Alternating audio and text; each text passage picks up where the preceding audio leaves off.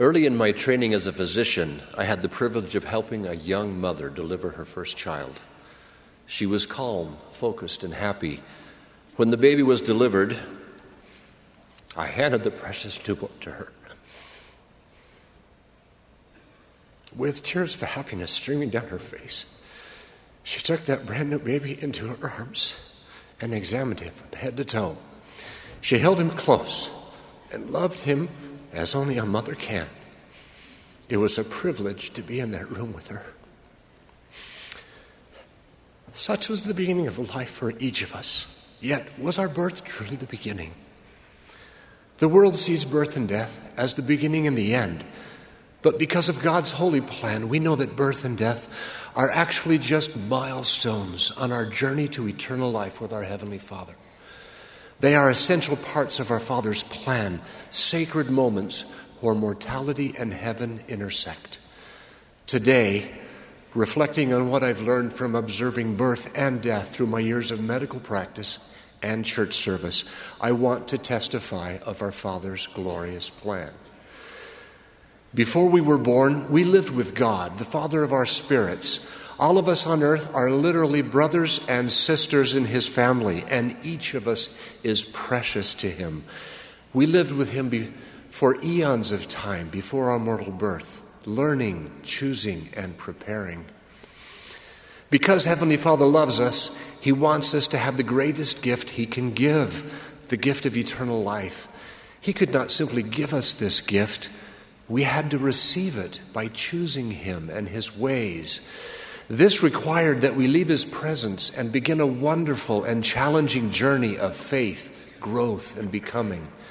The journey our Father prepared for us is called the plan of salvation or the plan of happiness. In the Grand Premortal Council, our Father told us about His plan.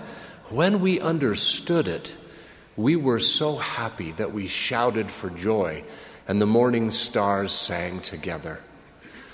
That plan is built upon three grand pillars, the pillars of eternity. The first pillar is the creation of the earth, the setting for our mortal journey. The second pillar is the fall of our first earthly parents, Adam and Eve. Because of the fall, some marvelous things were given to us. We were able to be born and receive a physical body. I will be forever grateful to my mother for bringing my brothers and me into the world and teaching us about God. God also gave us moral agency, the ability and privilege of choosing and acting for ourselves. To help us choose well, Heavenly Father gave us commandments. Each day, as we keep His commandments, we show God that we love Him and He blesses our lives. Knowing that we would not always choose well, or in other words, sin, Father gave us the third pillar, the Savior Jesus Christ and His atonement. Through His suffering, Christ paid the price for both physical death and sin. He taught, For God so loved the world that He gave His only begotten Son, that whosoever believeth in Him should not perish, but have everlasting life. Jesus Christ lived a perfect life, always keeping his Father's commandments. He walked the roads of Palestine, teaching the truths of eternity, healing the sick, causing the blind to see, and raising the dead. He went about doing good and entreated all to follow his example. At the end of his mortal life, he knelt down and prayed, saying, Father, if thou be willing, remove this cup from me. Nevertheless, not my will, but thine be done. And being in an agony, he prayed more earnestly, and his sweat was, as it were, great drops of blood falling down to the ground. Christ helps us better understand the magnitude of his suffering when he told the prophet Joseph Smith, I, God, have suffered these things for all that they might not suffer if they would repent. But if they would not repent, they must suffer even as I, which suffering caused myself, even God, the greatest of all, to tremble because of pain and to bleed at every pore. and to suffer both body and spirit. There, in the Garden of Gethsemane, he began to pay the price for our sins and our sicknesses, our pains and our infirmities. Because he did, we will never be alone in those infirmities if we choose to walk with him. He was arrested and condemned on spurious charges, convicted to satisfy a mob, and sentenced to die on Calvary's cross. On the cross, he gave up his life to atone for the sins of all mankind in a great vicarious gift in behalf of all who would ever live upon the earth. He declared, Behold, I am Jesus Christ, whom the prophets testified shall come into the world. And behold, I am the light and the life of the world, and I have drunk out of that bitter cup which the Father hath given me and have glorified the Father in taking upon me the sins of the world. Then on the first day of the week, he rose from the tomb with a perfect resurrected body, never to die again. And because he did, so will we.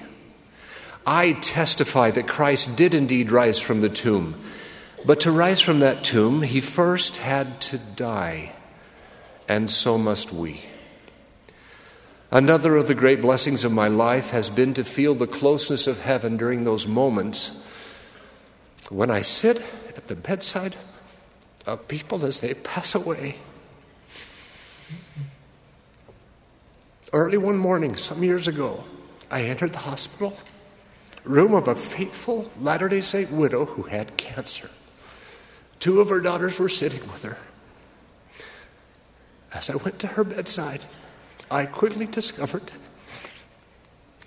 that she was no longer suffering because she had just died. In that moment of death, the room was filled with peace.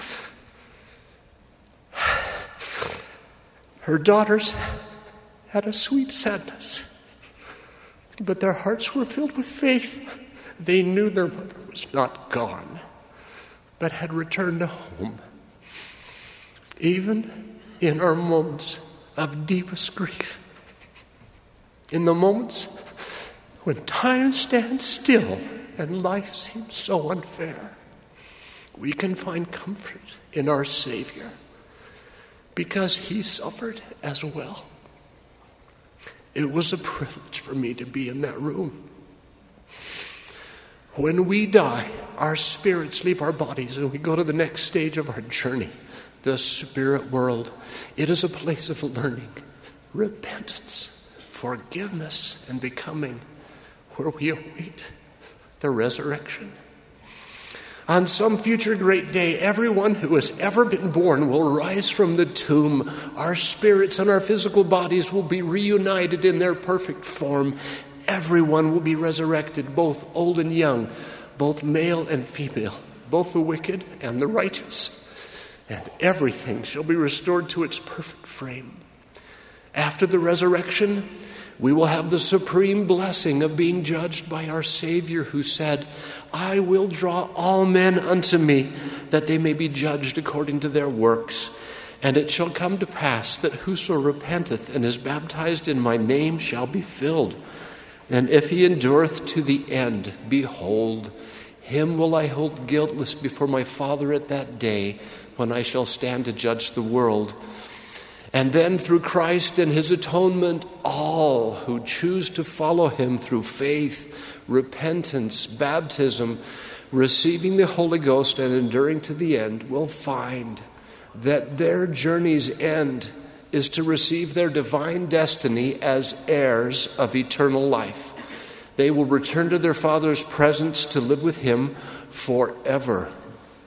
May we choose well. There is so much more to our existence than just what happens between birth and death. I invite you to come and follow Christ. I invite all members of the Church of Jesus Christ of Latter day Saints to each day come unto Christ and be perfected in Him, and deny yourselves of all ungodliness, that through the shedding of the blood of Christ you may become holy without spot. I invite those who are not yet members of this church to come and read the Book of Mormon and listen to the missionaries. Come and have faith and repent of your sins. Come and be baptized and receive the Holy Ghost. Come and live a happy Christ filled life. As you come to Him and keep His commandments, I promise that you can find peace and purpose in this often tumultuous mortal experience and eternal life in the world to come. For those who have experienced these truths and for whatever reason have wandered away, I invite you to come back. Come back today. Our Father and the Savior love you. I testify that Christ has the power to answer your questions, heal your pains and sorrows, and forgive your sins. I know this is true. I know that all these things are true. Christ lives. This is his church. In the name of Jesus Christ, amen.